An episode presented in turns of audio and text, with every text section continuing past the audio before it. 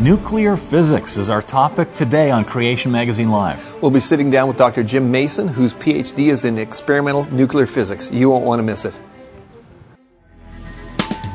It's reasonable and logical to be a Christian, and we'll discuss yet another reason why on today's podcast. Welcome to Creation Magazine Live. I'm Richard Fangrad. And I'm Calvin Smith, and we're pleased today to have a special guest, Dr. Jim Mason. Jim, Yes. thanks very much for joining us on the show. My pleasure, Jim. Calvin. Yeah. Here, here's a physics related news item. Just recently, it was announced that uh, Peter Higgs and Francois Englert were jointly awarded the 2013 Nobel Prize in Physics. Now, this was for, to, to quote the Nobel uh, website, this was for the theoretical discovery of a mechanism that contributes to our understanding of the origin of mass of subatomic particles and which recently was confirmed through the discovery of predicted fundament of the predicted fundamental particle by the ATLAS and CMS experiments at CERN's Large Hadron Collider. Now there, there's a mouthful. Th- th- This mechanism, as it's uh, referred to in the announcement, generally known as the Higgs boson, right? That's the that's the God particle. Um, given this nickname, uh, what should Christians make of this um, you know, discovery?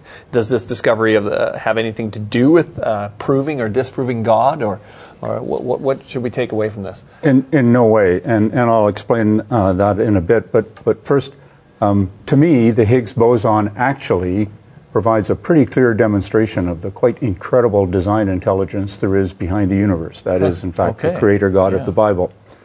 But to explain that, we need to, to understand a little bit more about what the Higgs boson is and where it fits in our uh, understanding of how what matter is and how it works. Right. But I think first I'd like to comment on that uh, uh, nickname that it has, the God particle. Right. Um, that actually came about when a popular science writer was writing in a magazine and refer to it as the God expletive deleted particle Really? because it had turned out to be so difficult to find. The people at the magazine thought that was probably an inappropriate way, way to express it, so they actually did delete the expletive and it became known as the God particle.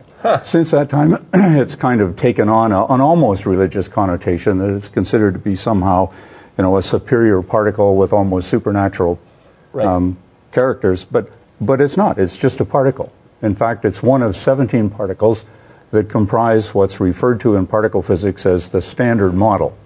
Okay. And to understand what the standard model is, uh, it consists of three types of particles. They're called quirk, quarks, which people may have heard from and, and may remember the CBC program, Quirks and Quarks, um, leptons, and gauge bosons, of which obviously the Higgs boson is the most recent.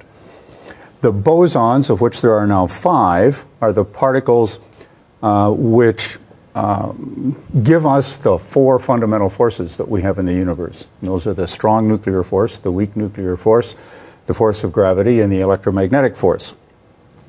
Okay. Um, Prior to the experimental confirmation of the Higgs boson, probably the best known boson was the photon, which is the particle that's associated with the electromagnetic force.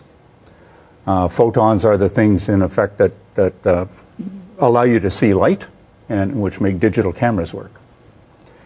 Um, the other gauge bosons are gluons, which are associated with the strong nu- nuclear force, and that's a real name. That's what the scientists call Yeah, it, the gluon. these I- weird names. I just didn't make that up. Yeah. Um, and uh, W and Z bosons, which are responsible for the weak nuclear force. So, with photons, gluons, W and Z bosons, we have a theoretical explanation of three, three of the four forces in the universe. Um, and the thing that was missing was a theoretical explanation of gravity. And, and that's because there wasn't a good theoretical explanation for the, the uh, property of mass. And mass, of course, is kind of critical to the uh, force of gravity. Gravity, sure, and, yeah. and that's where the Higgs boson comes in because it was the theoretical particle associated with defining mass for all the other particles. Now, to understand how a particle can uh, create mass for other particles, consider this, this analogy. You've got an auditorium full of people who are movie fans. Uh, and so the, the people you can consider to be the individual bosons. Okay. And this room full of people is the field uh, um, associated with those bosons. And so you get some well known movie star comes in one door of the auditorium and wants to cross over the auditorium and go out of the other door, he's going to have a difficult time. Right. Right, because people are going to want to get his autograph and talk to him about this and shake his hand and all of that sort of thing. So he's got a heavy mass. He's a heavyweight, Okay. heavyweight actor. All right, yeah, makes sense. So if you've got somebody who isn't a movie star who comes in and wants to do the same thing, they can walk across quite unimpeded because they're a lightweight. okay, so that's how a particle in a field can, can create a, a property. Uh, so that's the direct significance of the bo- boson then. It provides a theoretical uh, basis for mass, which in turn provides the basis for explaining gravity. So, but to understand how this shows the design intelligence behind the universe, we need to know a little bit about the quarks and the quarks. There's, or the quarks and the leptons. There are um, six of each. Four of them are highly unstable. So, the, although we can create them in the lab by banging other things together, they tend to disintegrate pretty quickly and transform back into the two that are stable. The two quarks that are stable are the things that make up protons and neutrons, which people are probably familiar with. Yes, The, yeah, one of the yeah. leptons that's stable is the electron, which is the other thing that people are probably familiar with. The other um, stable lepton is something called a neutrino, which is people probably don't know about it because it doesn't interact with matter very much.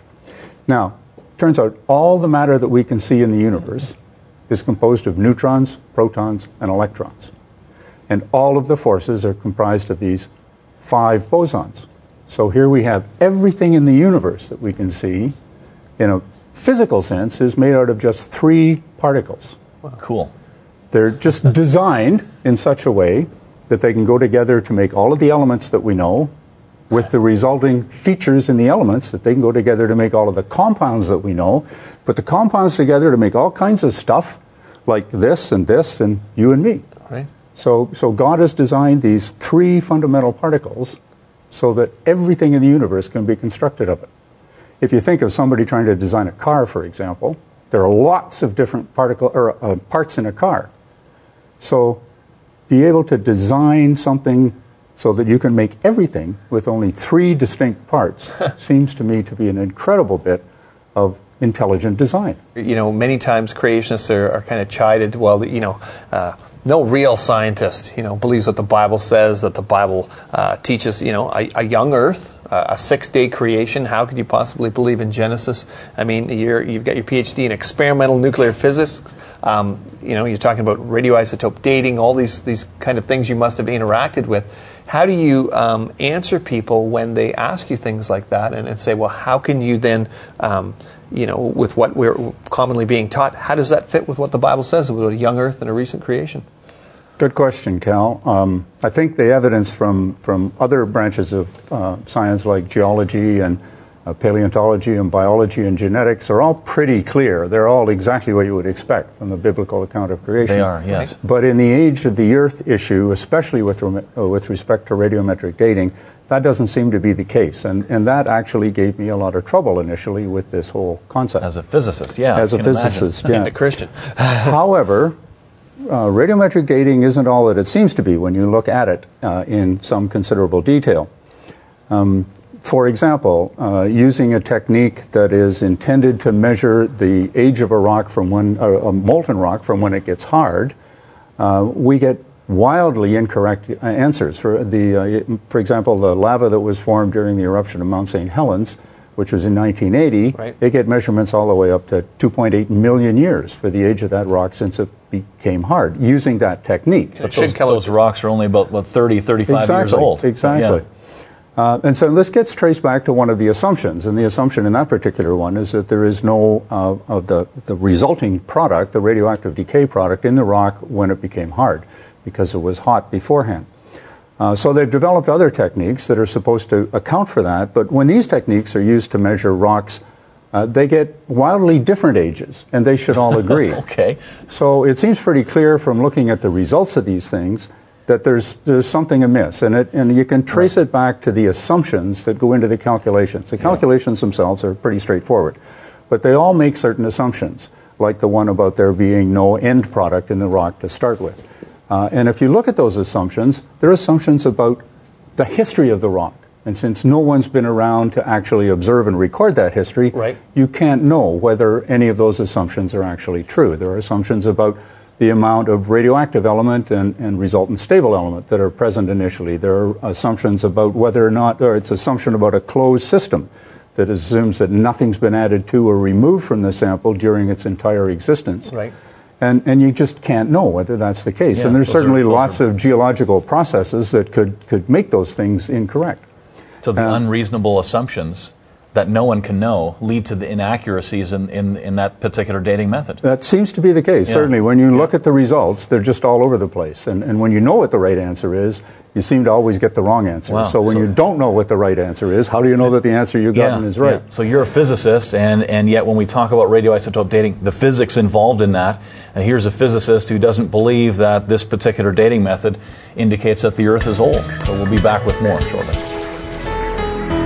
Welcome back. This week we're talking to um, Jim Mason, and we're just talking about uh, radioisotope decay rates and, and these assumptions that are made, unproven assumptions. Where I mean, the average layperson, when they hear uh, an expert quote, "Well, this, you know, this rock here, th- this is this is you know 35 million years old," they often just go, "Oh, well, they must know what they're talking about," and, and don't really understand those assumptions. Yeah. Um, so just just elaborate on that a little more for us. Sure. Um, uh, many of the assumptions, as we, we indicated, um, are about the history of the, the rock and cannot be verified.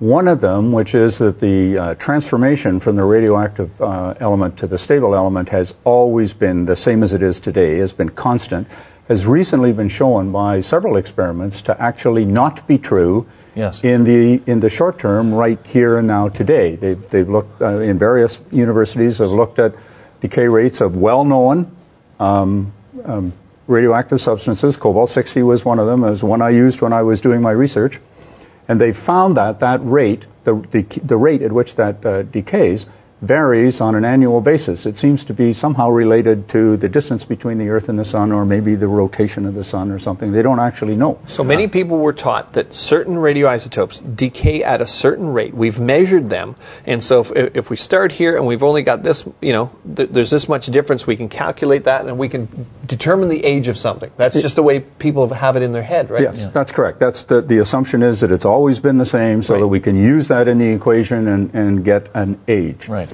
That's but like- it's now been shown not to be the case. I guess that's like a clock that would run at different speeds, right? How would you ever use it to tell time if the clock right. is constantly That's right. faster, slower, that kind of thing? So that's the problem with this particular dating method. Pretty much, One of the problems. that's. That's great. That's What about carbon dating? People often say carbon dating, of course, has nothing to do with millions of years. It's a little different type of dating method than the ones that do give those vast ages. What do we know about carbon dating? Why doesn't it work either? Well, again, it's based on a number of assumptions. Uh, a fundamental assumption in carbon dating is that uh, carbon dating is used for uh, material which is originally of organic nature because it's, it's, Yes. it's sort of made from alive. the. Right. It's made uh, initially in the photosynthesis of carbon dioxide in the atmosphere into plant material, and then uh, animals consume the plant material and in- incorporate the radioactive carbon into their biological tissue and so on. Uh, and, and as they are alive and doing that, it, it reaches some kind of equilibrium. But when they stop, then uh, they're not replenishing it, and the radiocarbon starts to decay away. And, and by measuring the ratio of the radiocarbon to the normal carbon in the sample at any particular time, you can then theoretically calculate, Calculate. how that long that's Yeah, been going on. right. But it's based on the assumption that when that plant material was growing, the ratio of carbon 14 to normal carbon, carbon 12 in the atmosphere, is the same as it is today.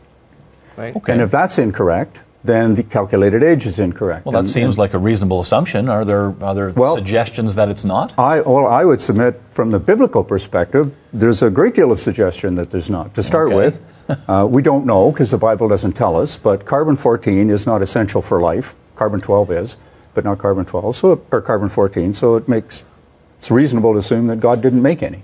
So then it would have to build up in the atmosphere. So during the 1500 years that the vegetation was growing prior to the flood, that vegetation that essentially got buried and turned into coal, Yes. there would be a lower amount of carbon 14 in the atmosphere. There'd probably also be a higher amount of carbon 12 in the atmosphere because there was a huge amount of vegetation buried, and that all needs carbon dioxide in the atmosphere to sustain it. And that carbon dioxide would be made pretty much all from carbon 12. Okay. So the ratio was quite different before the flood, quite a bit smaller than it is today, and therefore the age would be quite a bit less. So if we take the biblical history into account, it makes sense of the data that we're seeing in science. Yes, Sci- scientists, some creation scientists got some coal samples from the U.S. Bureau of Mines and actually sent them away for radiometric dating. Now, these coal samples should have been between um, three, 38 million and 318 million years old. And the instruments that are used to measure carbon 14 can only measure down to a level that corresponds to an age of about 90,000. Right. So anything that's older than 90,000 would not have enough radiocarbon to be detected.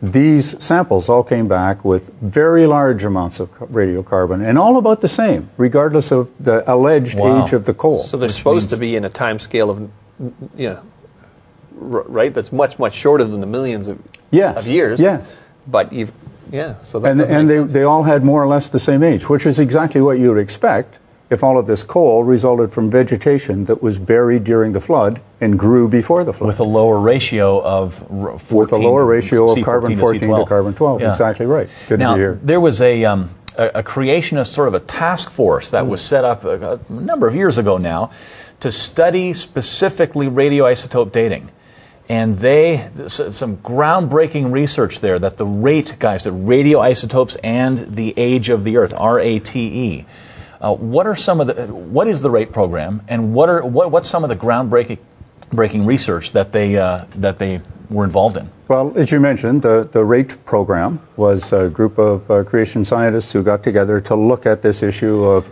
radioisotope decay and what it implied for the age of the Earth. And one of the experiments they did, one of the results that they found was the stuff we mentioned about carbon 14. Right. Right. So that was yeah. pretty interesting.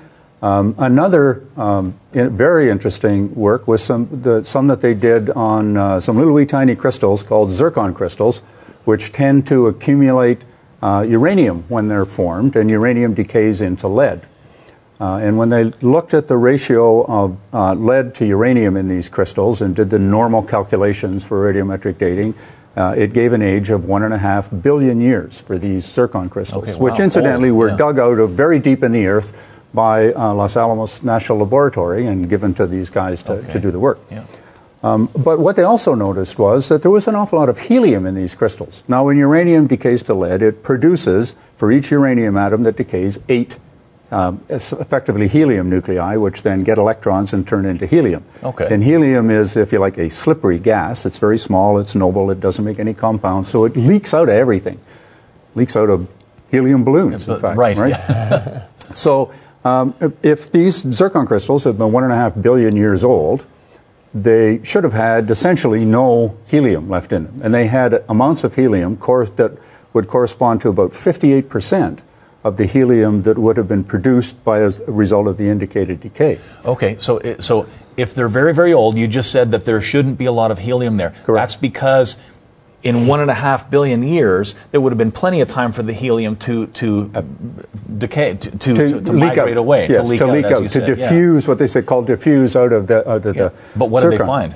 Well, what they what they did before they found anything was they did some calculations uh, of the rate at which helium would diffuse through zircon if, in fact, the zircon crystals were one and a half billion years old. Right. And another set of calculations based on what it would be if they were only 6,000 years old. Ah. And the difference was pretty large, like it was a factor of 100,000, oh, so it's yeah. not even close. Right. And then they got some other zircon crystals from the same borehole and sent them away to a lab to have this diffusion rate measured, and the results came back exactly corresponding to the prediction based on a 6,000 year old Earth. Wow. So it's pretty good indication from um, radiometric dating, if you like, for a 6,000 year old Earth, based not on assumptions about original content or anything like that, right. but about how fast helium differs, diffuses through zircon, completely unrelated. Yeah. And, and, and, and what, the difference is you can actually measure that's right. Instead of the helium diffusion rates, right? Right. Instead of just having that as a, as a, as a bald assumption,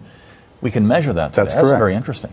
And, and one of the corollaries of that is that because of the amount of lead that was present, it's a pretty clear indication that there was indeed a period of accelerated nuclear decay in the past, so that this assumption about the decay rate being constant over time is probably not correct, as has been demonstrated by recent experiments. Incredible. So it kind of comes to all, all comes together. Science shows that accelerated nuclear decay was a very real possibility and that fits wonderfully with, with the Bible, and it means that the rocks that are measured via this method are all artificially older. Correct. Now, we've been talking about radioisotope dating and, and, and how that didn't seem to fit with biblical history, but at, at the first of the show, you made a, actually a, quite a bold statement when you, when you said, well, you know, the evidence from biology, genetics, geology, and even paleontology seemed to, you know, fit exactly what you'd expect from, from what the Bible says. Now, that, that's probably a very shocking statement to many people. They would say, well, "Really? I thought all the evidence pointed to evolution." And, so, and coming from a scientist. coming too, from a scientist, yeah. So, could, could you explain what, what you mean by it? Give us some of the evidence that you feel is just so blatantly obvious. Right, I'll try. Um, I'm going to start with biology. Uh, and here I'd like to quote a Nobel laureate, uh, Dr. Jacques Monod, and I'm going to read this to make sure I get it right. He said, But the major problem is the origin of the genetic code and its translation mechanisms. The code is meaningless unless translated. The modern cell's translating machinery consists of at least 50 macromolecular components which are themselves coded in DNA. The code cannot be translated otherwise than by products of translation. When and how did this circle become closed? It is exceedingly difficult to imagine. In other words, the instructions for making proteins that are encoded in the DNA can't be decoded unless you've already made some proteins using those machines to make the proteins. It's the chicken and egg problem. Precisely. Or the CD and the CD player. If you have instructions for how to make a CD player on the CD, How do you make the CD? Exactly, exactly. now, it is indeed difficult for evolutionists to imagine how that came about because it can't come about by slow and gradual Right. processes, but it's perfectly in agreement with what's in the Bible. And then in genetics, uh, what we've learned about, about multi level codes is that they can't come into uh, existence spontaneously. They have to be created by something. Right. And, and yet we have this incredibly complex code in the DNA that we don't really understand yet. It's many, many layers, and, and Yeah. people they say that happened by accident. Now, on the other hand, we have the SETI, the Search for Extraterrestrial Intelligence Right. uh, scientists who are listening to, to radiation from the cosmos because they say if they see a code, it'll be an indication of an intelligence, Intelligence. behind the code. Right.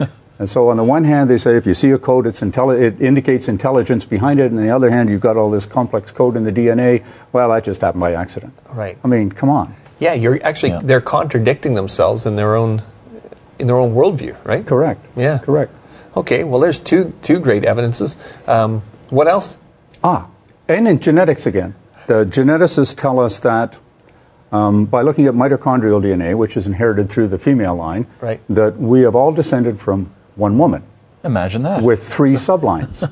and by looking at the Y chromosomal DNA, it says we've all descended from one man. now, that's exactly what you would expect from the biblical account of creation. Exactly, With the bottleneck of the flood, reducing it to the three daughter in laws of Noah. Right. Right. What else could there be? I, I guess it's just the fact that many people have just never been exposed to the arguments. Uh, I guess that you know CMI uh, Creation, Creation Ministries is uh, is known for right on the website and, and, and things The like website is excellent. Yes, it has all this stuff available on the website, and it's Yeah, just a yeah. great source of information. Right. Tremendous. and, and even the, the rate material. I mean, if, if you're if you're watching, you can go go to creation.com, uh, type in type in rate, or, or, or, or get the rate book there, the thousands, not billions. Just a brilliant Yeah. summary of that research. It is. fascinating stuff. So, yeah, creation.com. That's where you want to go to get more of this information. And uh, we'll see you next time here on Creation Magazine Live. Creation Magazine Live is a production of Creation Ministries International, the publisher of Creation Magazine and the minds behind Creation.com. If you want to chip in to support our ministry, go to creation.com slash donate. And thanks for listening.